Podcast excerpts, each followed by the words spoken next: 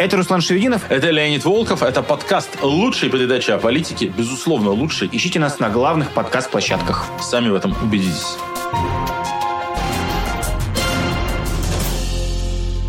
Привет, друзья! Вы включили канал «Популярная политика». Это душный стрим, главный русскоязычный подкаст, в котором мы говорим о российской политике. Сегодня к нам, к Руслану Шевединову и Леониду Волкову, присоединяется третий соведущий. Это Георгий Албуров. Жора, привет. Привет. Сегодня, я так понимаю, у нас э, журнал «Жизнь звезд» или «Светская хроника». Ну, у нас сегодня политика. Э, мы лучшая передача о политике. Вы нас можете слушать на всех подкаст-платформах. Говорим о политике. Политика в России – это, к сожалению, Путин. На самом деле, когда Володин говорил «есть Путин, есть Россия, нет Путина, нет России», он не так сильно погрешил против истины. Э, политика, политическая система в современной путинской России, что мы не раз уже обсуждали на наших стримах, определяется Путиным лично. Недаром моя книжка называется «Путин Ланд». Ну, первая рекламная интеграция. Которая, а, собственно говоря, именно, э, к сожалению, только по-немецки, но тем не менее.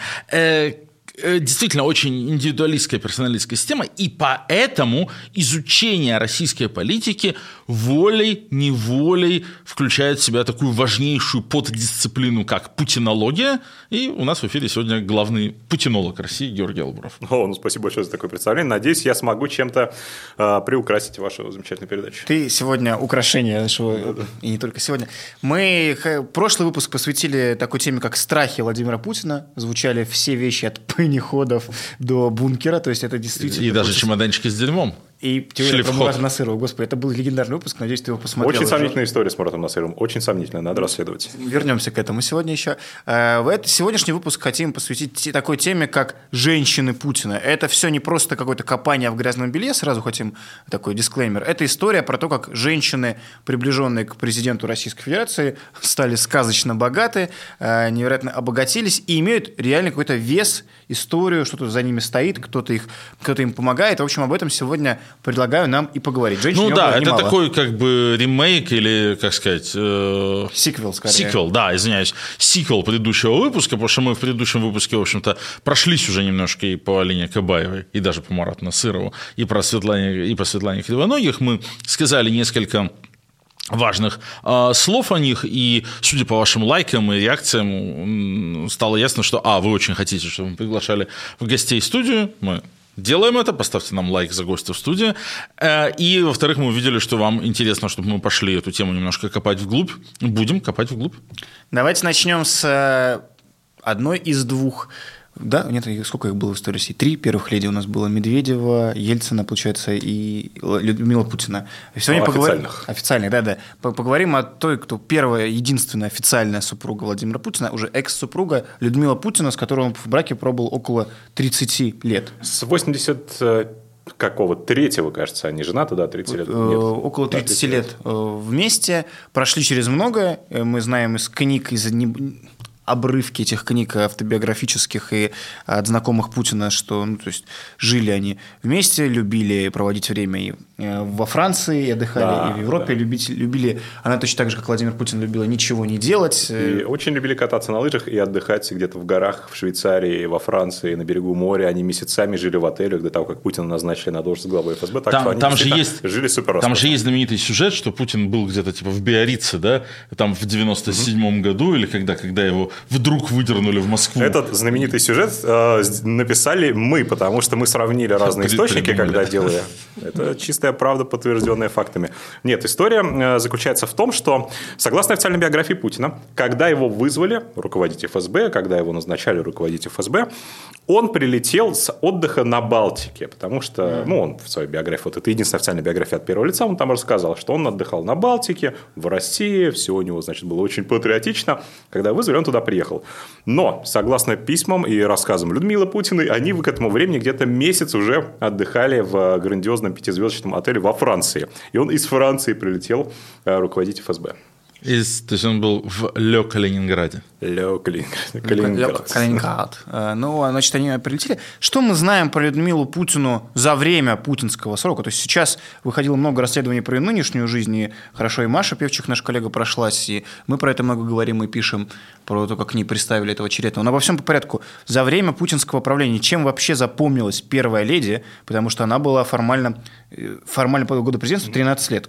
Она запомнилась тем, что она очень интересовалась судьбой русского языка. Она постоянно ездила на какие-то форумы, на какие-то выступления, касающиеся русского языка, и очень как-то этим всем занималась, но, судя по ее блогу в ЖЖ, в этом деле она не преуспела, потому что он прямо кишит какими-то чудовищными тематическими Давайте ошибками. здесь сделаем отступление, потому что, на самом деле, институт первой леди, ну или первого джентльмена, это вполне серьезный политический институт. Он зародился, наверное, не меньше ста лет назад, когда все-таки стали распространяться массовые медиа, и личная жизнь политических лидеров стала достоянием общественности, и они стали понимать, что в том числе то, чем занимается их ну, спутник жизни, а это такая важная штука с точки зрения имиджа и так далее.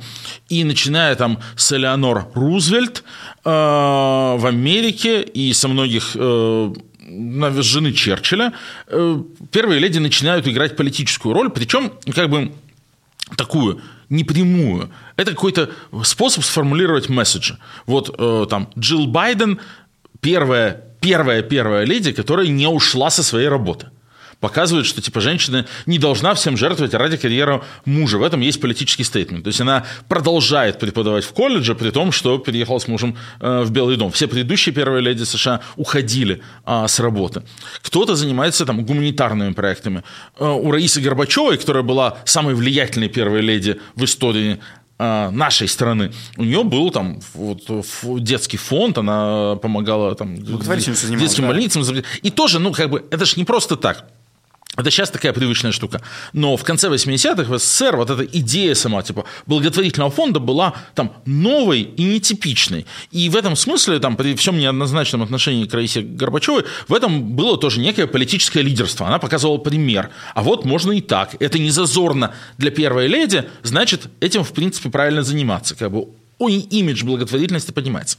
То есть, в принципе, через вот этот политический институт можно много чего сделать. Можно донести какие-то месседжи, э, продвинуть в общество какие-то правильные идеи, задать какие-то стандарты, показать, что вот это там не стыдно или неправильно. Очень много для Барака Обамы сделала Мишель Обама. Еще часть имиджа самого политика. Да, его, где они показывали очень сильно неформальную сторону отношений своей семьи. Пусть пускали личного фотографа так сказать, в свой дом, выкладывали смешные какие-то штуки в Инстаграм, были очень там человечными, женщинами и показывали, что, там, будучи на важных государственных постах, при этом можно быть любящей парой. Угу. Тоже, тоже важная штука.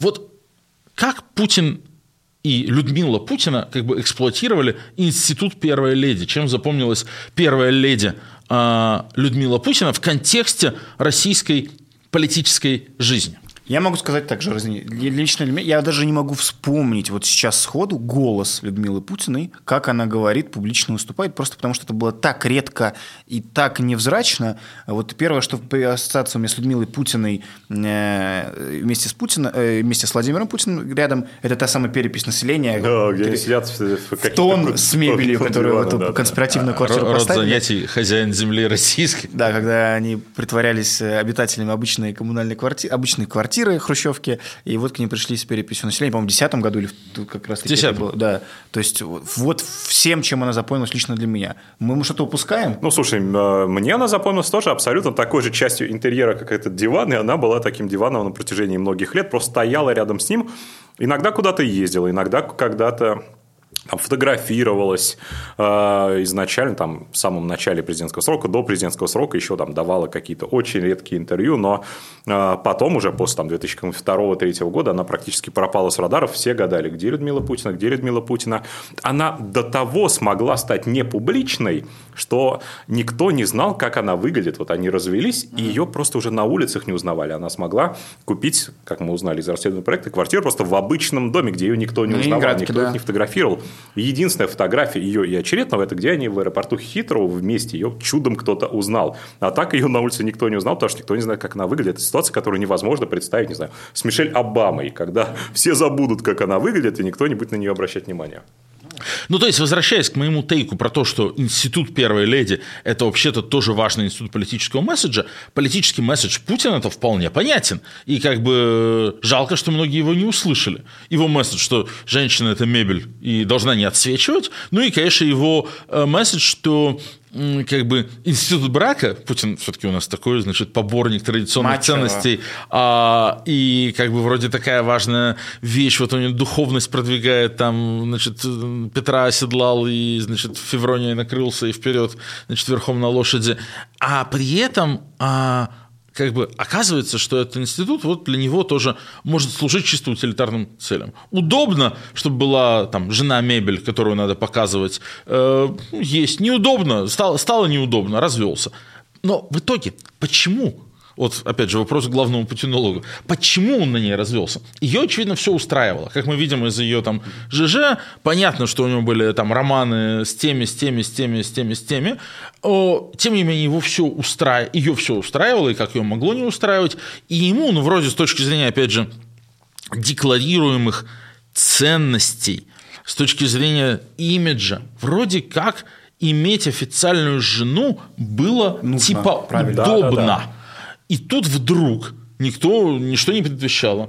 Он берет и разводится. В итоге, ну, конечно, все равно и вопросики, и сплетни, и как бы, опять же, там разговоры про Алину Кабаеву, и то еще 30 Почему? Она там, я читал версию, что у нее там проблемы с психикой, ее стало типа нельзя брать на встречи, типа там на большой семерке, где вот они все приезжают туда э, с супругами, потому что она может что-то выкинуть э, там непредсказуемое. Какие еще мы версии? А, сложно сказать на самом деле, нет никаких инсайдов, которые вы сказали, что именно произошло, но а, в общем контексте надо понимать, что у Путина к тому времени были уже там другие дети от других женщин, много лет он жил фактически с Кабаевой, а очередная фактически в свое, э, ну, на тот момент еще не очередная, а Людмила, в свою очередь, на тот момент уже давно была вместе с очередным. Возможно, просто пришел такой момент, когда Путин оценил риски. Что есть риск? Когда Путину сфотографируют с очередным, и окажется он в очень дурацкой ситуации, когда действующий президент, а у него спрашивают, а вот тот любовник вашей жены, значит, есть на фотографиях. Возможно, он этого не хотел. Возможно, Алина Кабаева на него давила, что она хочет какое-то другое Но он же не положение собирался на Алине Кабаевой жениться. Ну да, в паблика так это не А может быть, какая-то, какой-то последний нерв в его мозгу, который отвечает за эмпатию и сопереживание людям, и решил, что надо отпустить эту женщину, пусть живет своей жизнью, она свою смену отпахала, и пусть, значит, делает, что хочет, а я ей дам за это много миллиардов рублей. Мы поэтому ЖЖ жалко, видели. Что, жалко, что он последний свой клочок эмпатии потратил на это. Видели же в ее ЖЖ, что, ну, это мы про, как бы про нее говорим, потому что она была общественно значимым лицом. Мы не, не берем ее какой-то личный характер и остальное, но видно было по публикациям в журнале, что ну, моментами это проскакивало, что ты там глубоко несчастная женщина, что есть такое, что ну, она живет там ну, не в то, чтобы в качестве заложницы, неправильно, конечно, ее деньгами одаривали, все было хорошо, но живет так не очень-то вольно, не очень так, как ей хотелось бы. Она, может быть, и любит этого мужа, а ему как бы плевать на нее. Э, программа «Пусть говорят» у нас сегодня.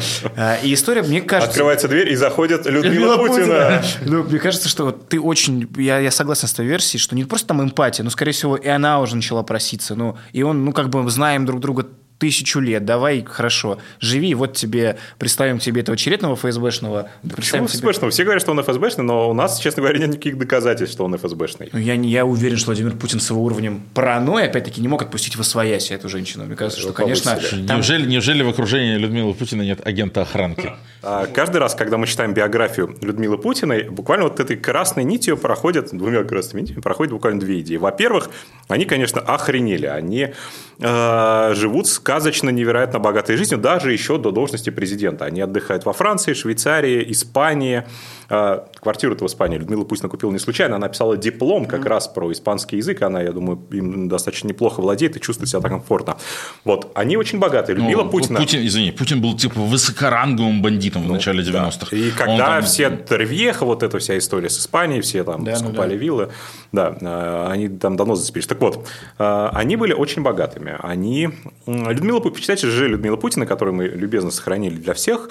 Э, в этом ЖЖ она рассказывает о том, что она не понимает, сколько стоит елочная игрушка в пересчете на доллары. 10 там, или 1000, или 100 долларов. Она не понимает, сколько сейчас стоит доллар, не понимает вообще ценность денег, потому что у нее их очень много. А вторая мысль, которая возникает каждый раз, когда ты читаешь какие-то воспоминания, комментарии Людмилы Путиной, то, что это глубоко несчастная женщина. Как вот а, в начале их жизни с Путиным, если почитать какие-то воспоминания, то она занималась тем, что не знаю, приходит в гости какой-нибудь э, Шамалов-старший, и она бегает, подносит там пиво им бутерброды, чтобы они там развлекались. Э, как она э, затаскивает эти продукты, сумки с продуктами для двух детей, для всей семьи на пятый этаж, а Путин ей отказывается помогать, потому что это не мужское дело, и в хозяйстве, с точки зрения Путина, женщина должна сама справляться со всем.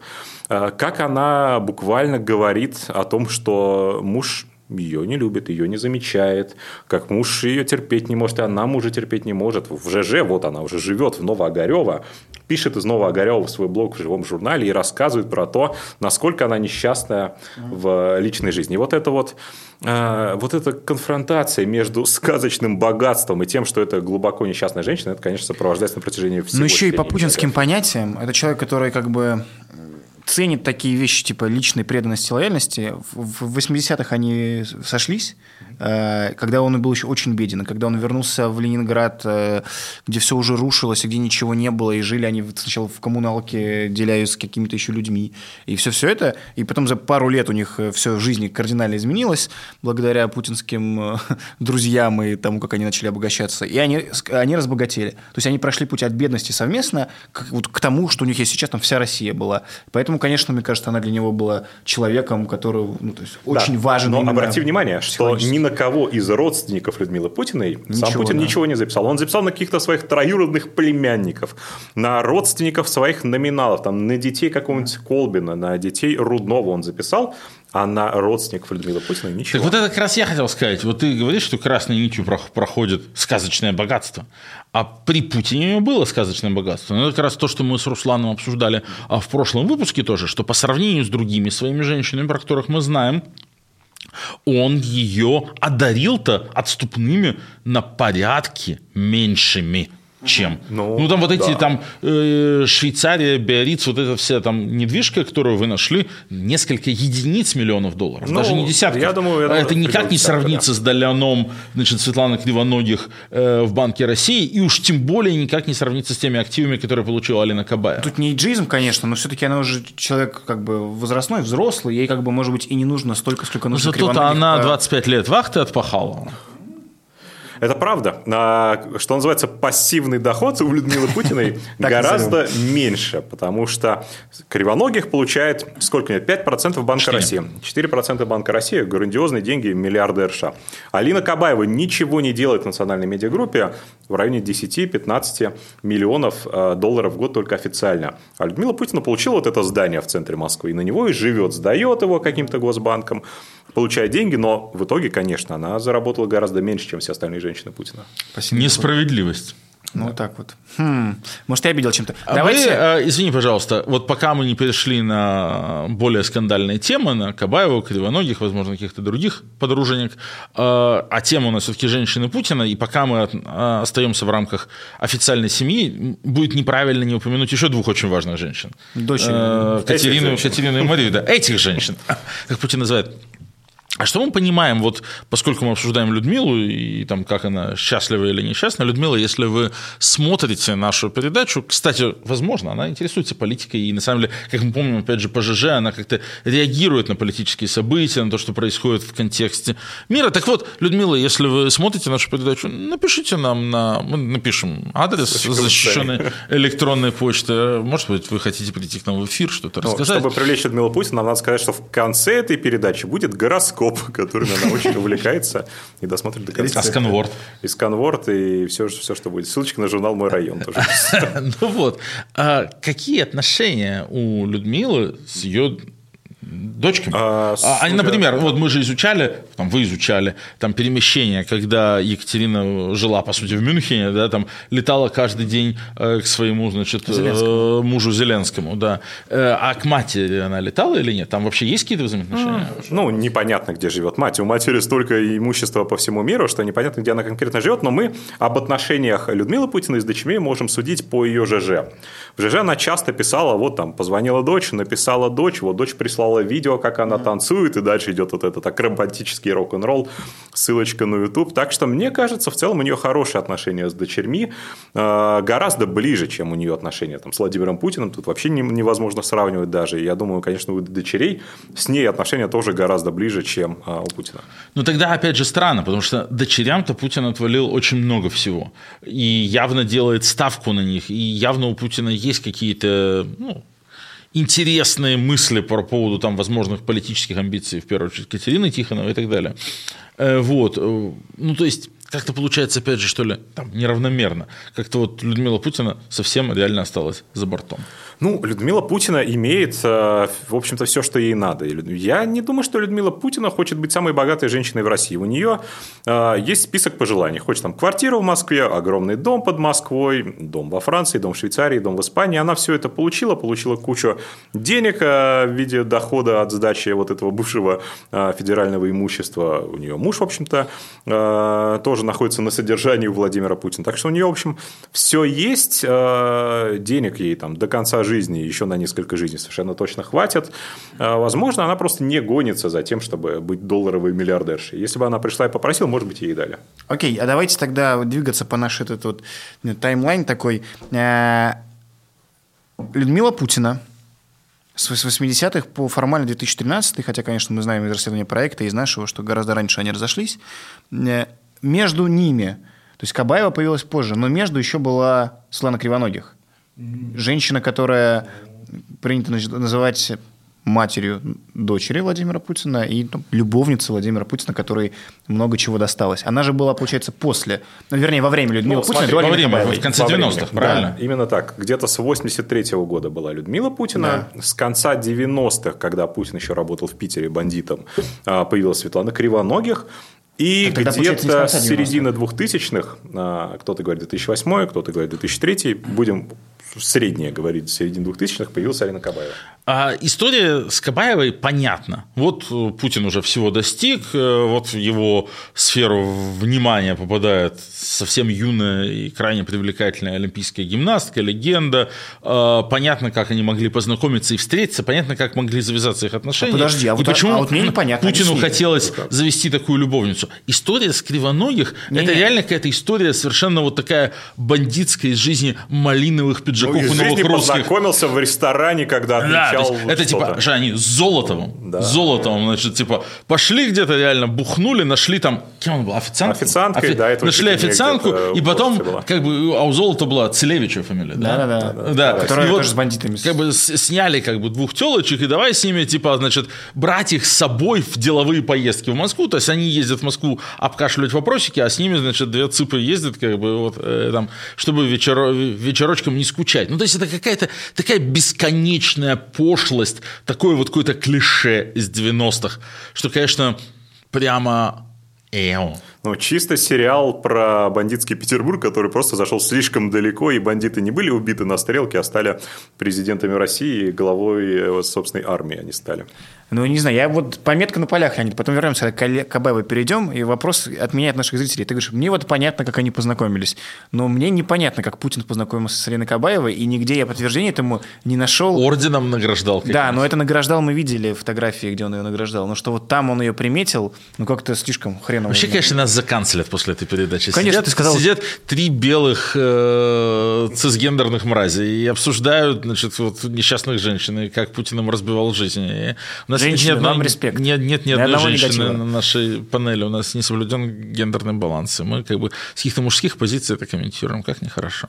А, Нет, на самом деле... Мы комментируем с точки зрения того, что мы понимаем, как они сказочно обогатились и как они познакомились. Для меня, правда, тоже достаточно хорошо понятно, как Путин познакомился Тебе с Кабаевой. Понятно? Да, абсолютно. Хорошо, прежде чем Кривоногих начнем обсуждать, ну, давай, давай, давай про... А, как они могли познакомиться? Ну, Путин постоянно устраивает какие-то приемы вечера.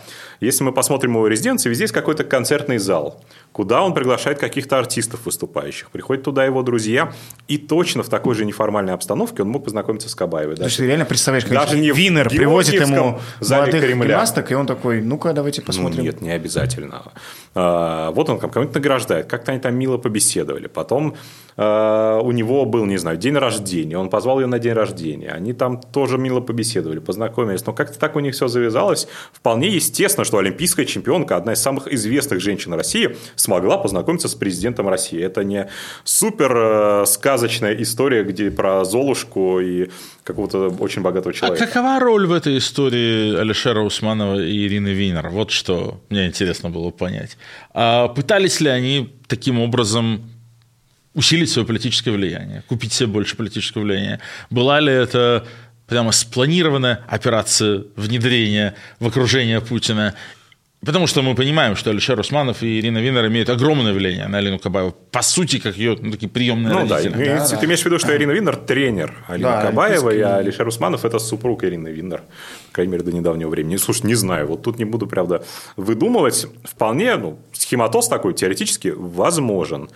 А, возможно, там не только Кабаеву таким образом пытались а, внедрить в окружение Владимира Путина, но как бы там ни было, очень хорошо получилось, и Кабаева теперь, наверное, может соперничать с Алишером Усмановым по количеству денег.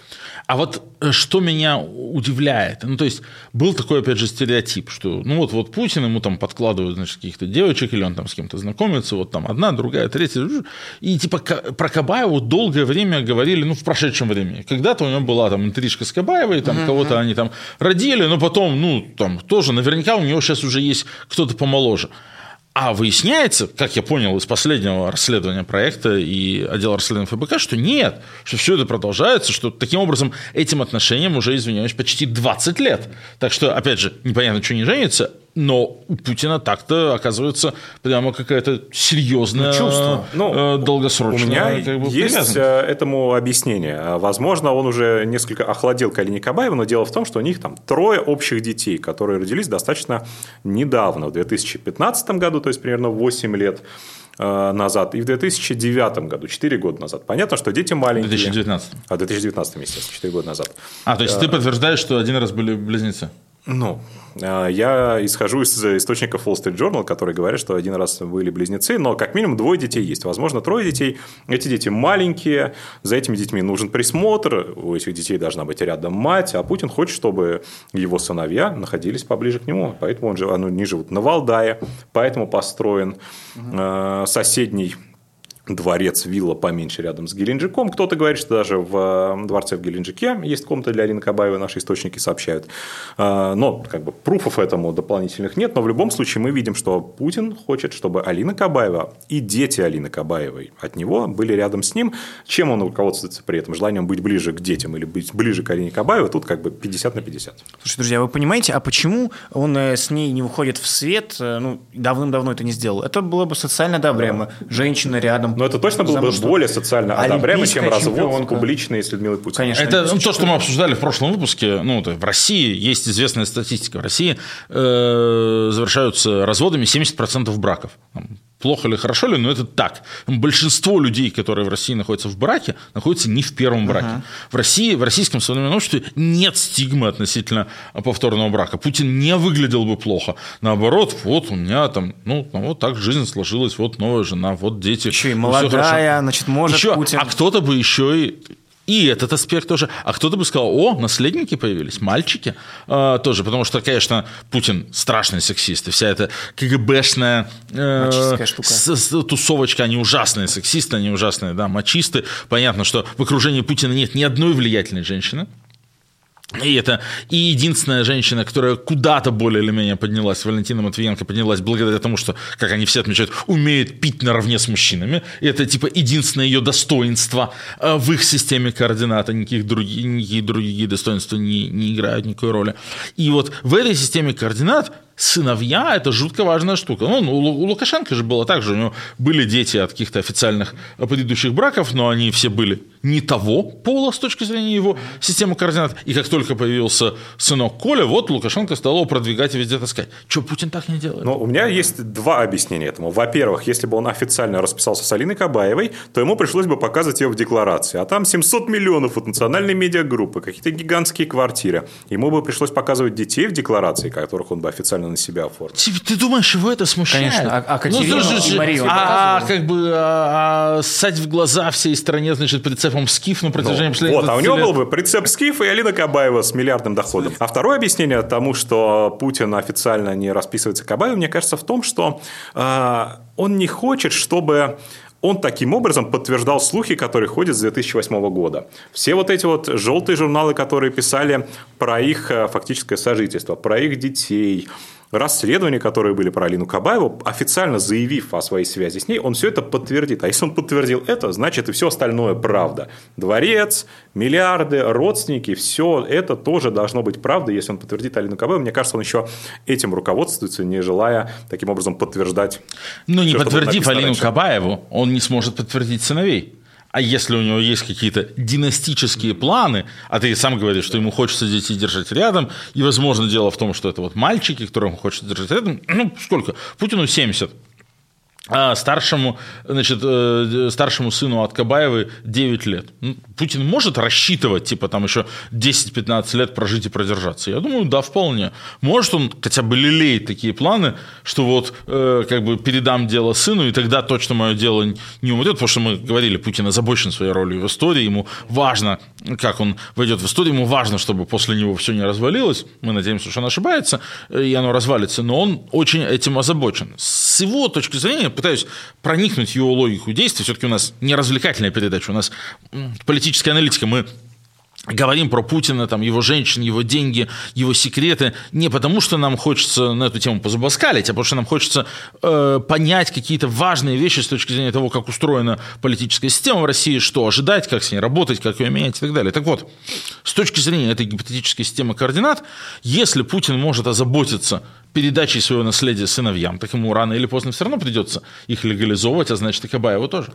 А, придется, ну, слушай, у него есть еще и внуки, которые более а, возрастные, чем его сыновья, и, возможно, они раньше придут а, в этой президентской гонке, как, не знаю, там, 30 Так он и дочерей не подтверждает. И дочерей не подтверждает. Ну, слушай, непонятно. Внуки от этих женщин. А, потому что, ну да, в декларации у него нет никаких сыновей. Нельзя выйти в один момент и сказать, кстати, это, там, не знаю, Сашенька, ему 35 лет, мой сынуля, знакомьтесь, теперь он будет президентом. Так Нельзя так таки, сказать. Путин так не может. Путин не будет говорить, что это мой сынуля. Путин говорит, вот, ну, просто Очень эффективный молодой человек. Эффективный менеджер, да. Окей, хорошо. Давайте, говоря про Алину Кабаеву, ну, опять-таки, не забываем, что мы не просто про личную жизнь собрались поговорить, а про какое-то влияние на политические процессы и все остальное. Алина Кабаева же не сидит тише воды, ниже травы, как это делали с Людмилой Путиной. Она довольно публична. У нее есть собственный фонд, э, как он так называется, фонд Алины Кабаевой, где она ежегодно выступает. Интересная аббревиатура. ФАК? Это Ты это сказал? Алины Кабаевой. Наверное, да, так. А, у нее есть, она была депутатом Госдумы, она женщина, которая возглавляет национальную медиагруппу формально. Понятно, что она просто там числится, чтобы получать миллион, многомиллионные зарплаты на офици- официально, но глобально она там типа публичное лицо, большая должность в «Газпром Медиа». Там, э. ну, слушай, я не соглашусь с тобой. Она реально не очень публичный человек. Она когда-то была депутатом Госдумы, а потом она пропала со всех радаров. Примерно ну, рожала, потому что годами совпадает. Родились дети в Швейцарии, потом в России родились дети. Она больше занималась детьми. Ее выход в свет максимум раз в год. После чего еще несколько людей в соцсетях обсасывают эти фотографии, показывают, там, как она выглядела, с кем она была, что она делала, что говорила. Это супер редкая штука. Сейчас максимум раз в год она где-то публично Я про, окей, не про конкретно, что она выходит к микрофону и что-то вещает. Я про то, что ну, какие-то посты занимает. Ну, слушай, должен... посты, а ее посты чисто формальные. Она устроилась на работу, вот как тебе знакомство. Могут устроить куда-то к друзьям каким-то. Угу. Э, богатых знакомых. Вот туда устроили ее, она получает там 10 миллионов э, долларов в год и ничего не делает. Максимум раз там в год, раз в полгода приходит на какие-нибудь заседания совета директоров, подписывает какую-нибудь бумажку и идет дальше отдыхать, лежать на своих прекрасных подушечках, плевать в потолок и рисовать, не знаю, дизайн. А на самом деле чем она занимается? Мы понимаем, вот mm-hmm. про Людмилу Путину, благодаря ее ЖЖ, благодаря там ее письмам, книге воспоминаний ее подруги Ирены Пич, да. мы на самом деле понимали, ну, из чего устроен ее там несчастный счастливый быт. Из чего, устроен, из чего устроена жизнь Алины Кабаевой? Да, ну, до санкций понятно. Она много путешествовала, uh-huh. очень много бывала в Европе. Как, собственно, точно так же выглядела и жизнь э, жены Медведева, Светланы Медведевой. Она тоже постоянно ездила по Европе, э, в окружении каких-то охранников, э, шопилась, отдыхала. Э, тогда все было понятно. А как сейчас выглядит жизнь Алины Кабаевой, сложно сказать. Ну, сидит, наверное, на Валдай, занимается детьми. Э, какого-то графика у меня э, нет Алины Кабаевой, каких-то инсайдов особых нет. Так что хотелось бы узнать, дорогие друзья, если вы человек из окружения Алины Кабаевой, пришлите нам, пожалуйста, чем она занимается прямо сейчас. Распорядок дня, пожалуйста. Да. Да, ну ты знаешь, мы с Леней часто шутим, что знаем буквально поименно каждого зрителя душного стрима. Я что-то там не помню Алины Кабаевой, но если вдруг, Алина, свяжитесь. С ну, Алина, возможно, под, под псевдонимом. Да, друзья, поставьте, пожалуйста, лайк и поделитесь нашей трансляцией. Вы смотрите лучшую передачу о политике на канале «Популярная политика». Самый главный и самый душный русский а русскоязычный подкаст о политике, который выходит на YouTube, на популярной политике, на всех подкаст-платформах, если вы туда не забывают выложить. Мы очень дорожим каждым зрителем, потому что почти каждого знаем по именам и чувствуем, что мы с вами вот буквально на расстоянии вытянутой руки объятия, и понимаем, что вам не хочется разрушать наш тесный кружок, но все-таки поделитесь этой ссылочкой, чтобы нас стало немного больше. Очень важное напоминание. Спасибо тебе, Леонид. Возвращаясь к Алине Кабаевой, окей, вы считаете, что это все равно просто, чтобы как-то на нее деньги перечислять, хотя мне непонятно, глобально она получает там, десятки миллионов, 10 плюс миллионов э, ежегодно официально, но живет гораздо больше, то есть ей переводят через подставные функции а, больше. Ну да. А, ей, э, кроме официальных денег, досталось еще много всего, много разных подарков, в том числе, я надеюсь, сладких подарков. Ей досталось квартиры, машины, она летает на самолетах, принадлежащих Владимиру Путину, так что э, ее фактическое состояние, еще раз, реально миллиарды долларов. Значит, Георгий сначала сказал, ну, обращаясь к Руслану, Руслан, ты же себе представляешь, как могут взять и устроить на хорошую должность знакомых знаком. Руслан, которого устроили только в бочку за полярным кругом, поморщился. Потом уже, значит, сказал, ну ты же себе представляешь, как, значит, переводят сладкие подарки. Но, но нет, нет. Сколько, с другой стороны. Мему, мему столько уже недели, никто ни одного сладкого подарка не прислал, Георгий. Ссылочка в описании, куда присылать. Э, окей, с Алиной Кабаевой. Э, вы понимаете, вопрос так, между нами, зрителями душного стрима, который меня тревожит, э, который я не могу найти ответ. И вот я с вами тут сейчас хочу его найти. Может быть, у вас есть мнение и позиция. Владимир Путин, такой весь читающий русских философов э, и угорающий по традиционному быту, по вот этому вот всему советско имперском какой-то сложно описать стиль, который ему нравится, но тут в его жизни и в дворце, и на яхте появляются, скажем так, атрибуты э, восточного шика. Ну, то есть я имею в виду вот эти кальянные, роскошные диваны с бахромой, вот эти все... Ты описываешь свою квартиру? Частично. Э, я про яхту Путина, про дворцы, про все то, что там мы видим с фотографией, которую Ну да, да, вся, вся эта тысяча одна ночь. Я, яхта называет, начнем с того, что яхта называется Шахерезада, да. ну а во дворце, это да, все кальянная стрипушня. Мы считаем, принесла Алина Маратовна в его жизнь, или это... Восточную эстетику. Восточную эстетику, да. Или наоборот, восточная эстетика принесла в его жизнь Алину Кабаеву. А, вот. Нет, ну Путин э, сам никогда не был замечен в какой-то век восточной эстетики, а, но теперь, да, действительно, если посмотреть оригинальные дизайны вот этой кальяны, она вся вот в этих каких-то таких башенках восточных, uh-huh. опять-таки яхта Шахерезада. Так что, да, мне кажется, Алина Кабаева имеет влияние, по крайней мере, на такое стилистическое, на такое стилистическое окружение ну вот это тоже важно. А на что еще она имеет влияние? У нее же, как мы знаем, опять же, из последних расследований, толпы родственников. Да. Да. Пытается она ли куда-то назначать, продвигать, использует ли она свое, свое влияние в политических целях. Это как раз важная штука с точки зрения там, понимания основ политического устройства современной России. Ну, слушай, вопрос звучит как, не знаю, вор ли отец Алины Кабаевой? Мне кажется, естественно, она и все ее окружение сказочно обогатились за счет близости к Владимиру Путину, как сказал бы Руслан. А, но у меня нет, а, знаешь, каких типа фактов о том, как они назначают друзей, родственников на госдолжность. Я знаю, что они получили очень много денег, но они ведь а, зарабатывают не тем, что назначают друг друга на должность. Там Рамзан Кадыров назначил каждого своего двоюродного племянника, которому только исполнилось три года, мэром какого-нибудь города. А у этих людей просто доступ к бесконечному количеству денег. Им этого достаточно. Это их цель – получить бесконечное количество денег, а не приходить в офис э, и работать там с 9 до 9. А может, Алина Кабаева сама не хочет замуж? Вот закончится война, Путина не станет, весь мир, все будут на него валить. Это тоже сценарий, который мы обсуждали. А на самом деле ведь э, там Собянин, Мишустин, все эти люди, которые сейчас от войны дистанцируются, им крайне выгодно то, что режим настолько персоналистский, то, что война настолько персоналистская, потому что они очень легко очистятся. Они скажут, это не мы, это все Путин. Ну, как, как Хрущев, который был видным соучастником сталинских репрессий и подписывал расстрельные списки, потом ему было очень удобно все на Сталина валить. И Елена Кабаева тоже скажет, а что я? Как бы я как бы вот э, э, никто, никаких решений не принимала, ни в чем не участвовала. Все моя недвижимость очень сильно движимая. Э, все мои активы, значит, лучшие друзья девушки, бриллианты, и пойдет дальше как бы на курорты Лазурного берега спокойно жить себе, и все. Возражу, Леонид, мы можем судить, опять-таки, по косвенным признакам. Вот этот фестиваль ежегодный с атлетикой, где деток со всей страны привозят, подходил под Z-символикой в 2022 году. Плюс Алина Кабаева, выступая на ежегодном мероприятии национальной медиагруппы с э, микрофоном, вышла на сцену и сказала, мы как как с автомата Калашникова да, да, должны пропагандой э, объяснять людям, что происходит сейчас во время священной военной операции.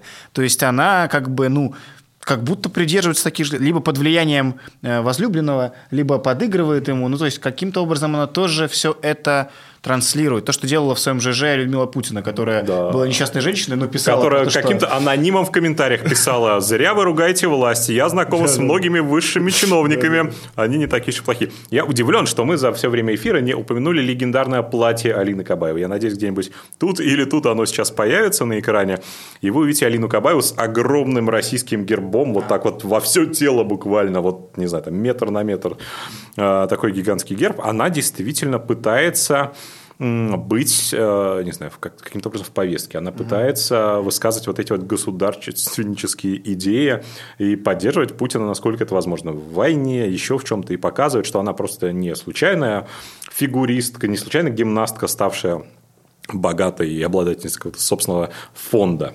Она действительно человек, связанный с государством, она это пытается говорить. Меня все-таки не покидает тема с фондом. Ну, то есть фонд, там есть все равно какая-то бухгалтерия, там есть какой-то аппарат там, Галь, платежка пришла, с фака ее оплачиваю или с другого юрлица? Как это должно звучать-то, когда у тебя... А, нет, я это все прекрасно изучал. Э, фонд у него больше названия на самом деле, чем он на самом деле эм, делает. Э, такая полумертвая структура, достаточно небогатая, не в том смысле, что у них не хватает денег, а в том смысле, что они ничего не делают. Угу. У них нет каких-то суперпроектов, нет ничего такого, что стоило бы расследовать. Там, в этом же фонде пристроены вот эти дамочки, которые за ней катаются, по которым, собственно, и провели расследование о том, что Кабаева живет на Валдае. Просто такая структура, в которую удобно устроить родственников, подружек, и которые будут тебе бухгалтерию еще вести. А раз в год э, ты приходишь, не знаю, к Усманову, Тимченко или Ротенбергу и говоришь, пожертвуй мне 100 миллионов рублей, мы проведем фестиваль. Тебе жертвуют 100 миллионов рублей, ты проводишь фестиваль, еще год ничего не делаешь, но везде подписываешься как президент фонда Алины Кабаевой. Окей, про Алину Кабаеву говорим-говорим, но до Алины Кабаевой, как мы ранее уже закинули удочку на эту тему, была такая интрижка, да, назовем ее, с Светланой Кривоногих, уже напомни года, если ты помнишь. А, ну, когда они познакомились? В середине, в конце 90-х. Ну, писали в конце 90-х они до, познакомились, да. До какого момента мы считаем, что они были вместе? Года до 2000, наверное, четвертого. Луиза Розова родилась в 2001. Нет, 2000... Так, сейчас ей 19 лет, где-то в 2003 она должна родиться была. А, история про то, что она уже то есть в президентство Путина mm-hmm. была да, эта да. девушка, Слана Кривоногих, его возлюбленная, официантка, которую он снял, как мы сегодня уже озвучили, и которая в итоге стала матерью его дочери Луизы Розовой, которую также мы уже упомянули. Э, что это было и почему э, она получила так много. Мы, мы видим, что почти 5% из Банка России это Где не случайно. гигантские Из путинского общака. И Ковальчуки, все всегда. Это главная путинская кубышка. Ну, как и гора частично ей принадлежит, знаменитый Горнолыжный курорт. Да-да-да. То есть там очень много всего. Как она... То есть она по, ур, по уровню вовлеченности в дела Путина, она Больше примерно всех. как, не знаю, там, Шиломов какой-нибудь, это племянник Путина. А, на нее тоже много всего записано, на нее записан Банк Россия. И... Она гораздо более да, доверенное лицо, очень чем Хотя Людмила прошло Путина. 18 чем... лет, если мы считаем, что они... На нее яхты записывают, на нее много всего записывают. Она, э, мне кажется... сейчас продолжают. Ну да, до сих пор на ней много, много всего вот записано. Что это за персонаж? А, и мне кажется, конечно, на нее все записали не чтобы отдать ей, а чтобы она была номинальным держателем этого всего. Она на этом обогащается, она купила квартиру в Монако за 3 и 6 миллиона евро. Об этом было расследование. Она купила грандиозные квартиры в Питере с совершенно чудовищным дизайном, надеюсь. Вот тоже здесь покажут сейчас, который она сдает. Ей принадлежат яхты, которые, на которых катается Владимир Путин. Она такой номинал, который себе забирает очень много денег. Возможно, так просто повелось в 2000-х. Когда-то на нее что-то записали, когда она была очень близка Владимиру Путину. А, и с тех пор она очень хорошо выполняет свои функции. Что мы знаем про эту женщину сейчас? Э, чем она живет? С кем она? Может быть, у нее есть какой-то новый возлюбленный, связанный с не знаю, с властью? А, нет, честно говоря, мне не очень интересно, как сейчас выглядит личная жизнь а, бывшей, мы уже точно ее можем назвать, конечно, бывшей любовницы Путина. Но понятно, что нам интересно, что она сказочно обогатилась, а не что она сейчас а, с кем-то другим мутит. Ну и, конечно, мне кажется, достаточно такая трагическая история у этой девочки, а, Луизы, угу. которая вряд ли... Очень похожа на Владимира Видела, Путина, очень похожа, невероятно похожа. А, чуть позже, напомни мне, пожалуйста, мы обсудим ее фотографию так. И подход к публикации э, фотографии Луизы Розовой.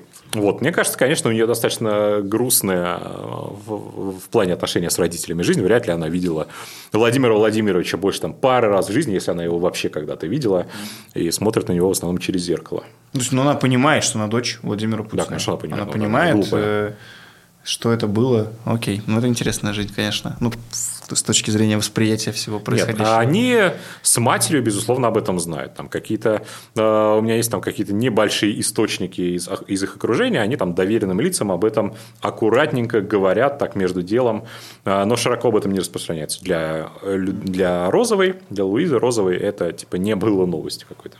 Да, так подумать, мы сегодня упоминали, как это произошло их знакомство. Это же какая-то типичная штука вот этой нынешней элиты. И Шойгу себе э, стюардессу в самолете склеил, и Золотов, и Путин. То есть все вот это те, кто сейчас руководит Россией на ключевых постах, все эти люди вот так вот... Ну, это э, реально обычные... герои сериала «Бандитский Петербург». Да, да, да. То есть какие-то, Парадокс. они вот такие карикатурные новые русские. А это просто, конечно, даже удивительно, насколько эта карикатура оказалась а, близка к реальности. Вспомнил еще одну историю про Кабаеву, которую мне рассказали пару лет назад – я все ее как-то в себе ношу, потому что я забыл, честно говоря, кто мне рассказал.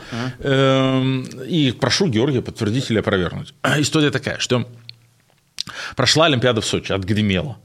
А, очистилось огромное количество ну, объектов, которые должны потом были построены за государственные деньги, понимая, что эти объекты дальше потом разойдутся нужным людям. Ну, то есть стадионы-то остаются стадионами, а какие-то отели, какие-то объекты Олимпийской деревни, рестораны, тоже в них были вбуханы бесчисленные миллиарды, там, кому надо освоил эти контракты, кому надо. Но Путин понимал, что это как бы государственное, и он дальше будет решать. И что было чуть ли не какое-то типа совещание – где, значит, Путин с какой-то широкой свитой туда приехал, значит, все это осмотрел, ну, это тому, это тому, это тому, это тому.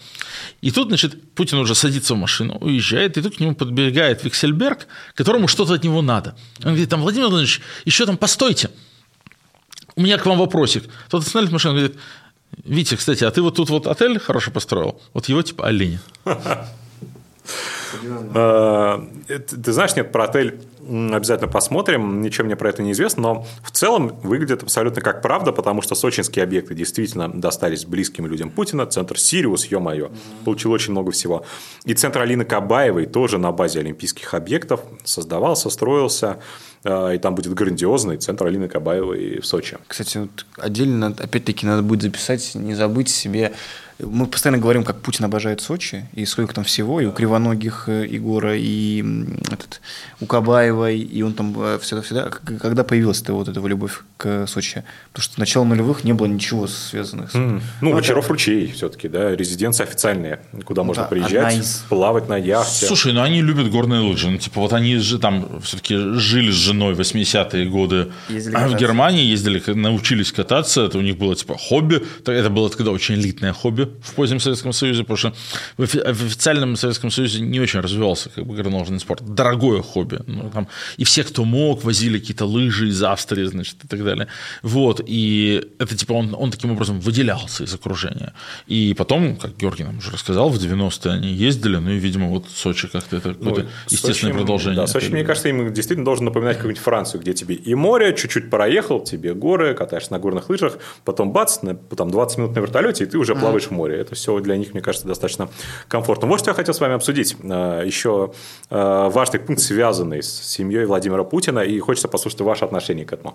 Если помните, когда проект делал расследование про Луизу Розову, он не выкладывал ее фотографию, потому что, ну, согласно их журналистской догме, фотография... Несовершеннолетняя была. Но она тогда еще была Ей было 17 несовершеннолетняя. лет, ну и потом не выкладывали. И сейчас они даже просто отказались разглашать имена сыновей Владимира Путина, которые были сообщены ими, им источниками. Как вы считаете вообще, правильно таким образом? Ну, я считаю, что нет. Ну, то есть, понимаешь, все-таки надо ориентироваться на какие-то практики там, демократических стран. Ну, там в Америке было бы совсем все просто. Первая поправка, первая поправка абсолютно защищает право журналиста публиковать любую такую информацию, которую он нашел. И, конечно, э, как бы баланс права на неприкосновенность личной жизни и право на информированность общества о э, публике, публичного интереса о деятельности первых лиц в отношении первых лиц государства бесконечно смещен в сторону общественного интереса.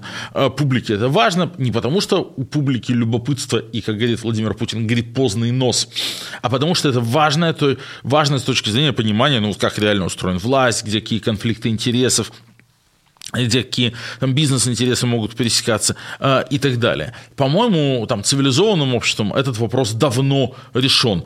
А право на неприкосновенность личной жизни существует, но когда ты решил стать президентом страны, это часть контракта, что ты от него отказываешься в существенной части. Сто процентов. Это общественно значимая информация. Это Обсуждаем личная жизнь президента. семью Владимира Путина в рамках общественно значимой информации.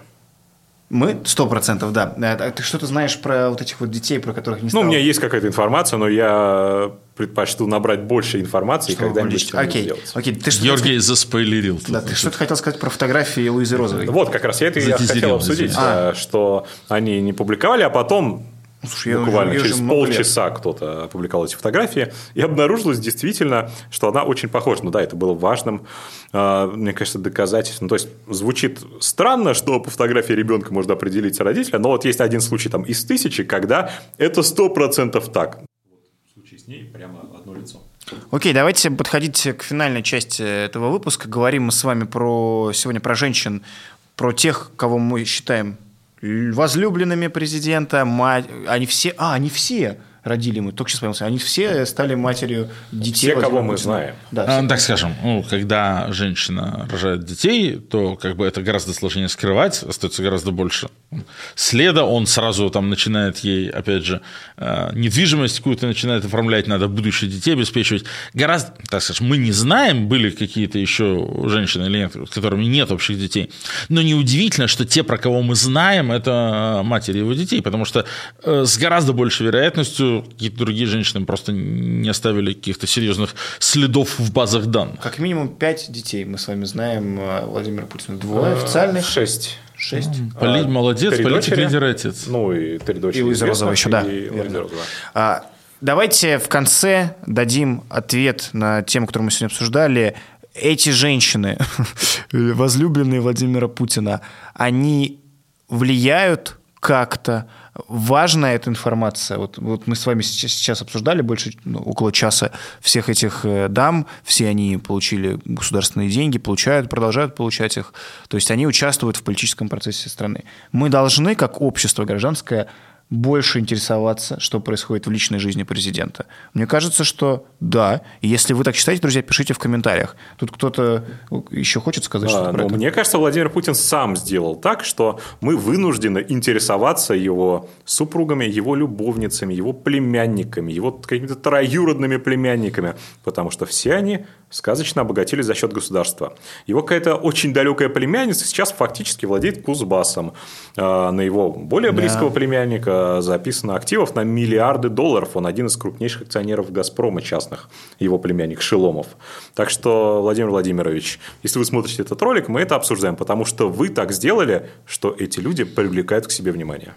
Из этого ролика вы узнали больше про женщин, детей и активы женщин и детей Владимира Путина, узнали, что слово «сказочно обогатился» – это внутренний мем а, Георгия и Руслана, судя по тому, как часто они его употребляли. И, надеюсь, э, у вас возникли идеи для следующих выпусков. Пишите нам в комментарии, какие темы раскрыть. Мы всегда с Русланом очень внимательно читаем. И кого в гости позвать, тоже пишите. Вот, это была лучшая передача политики, главный русскоязычный подкаст. Леонид Волков, Георгий Албуров, Руслан Шевдинов. Поддержите лайком, пишите ваши комментарии и до новых встреч. Всем пока. Всем пока. пока.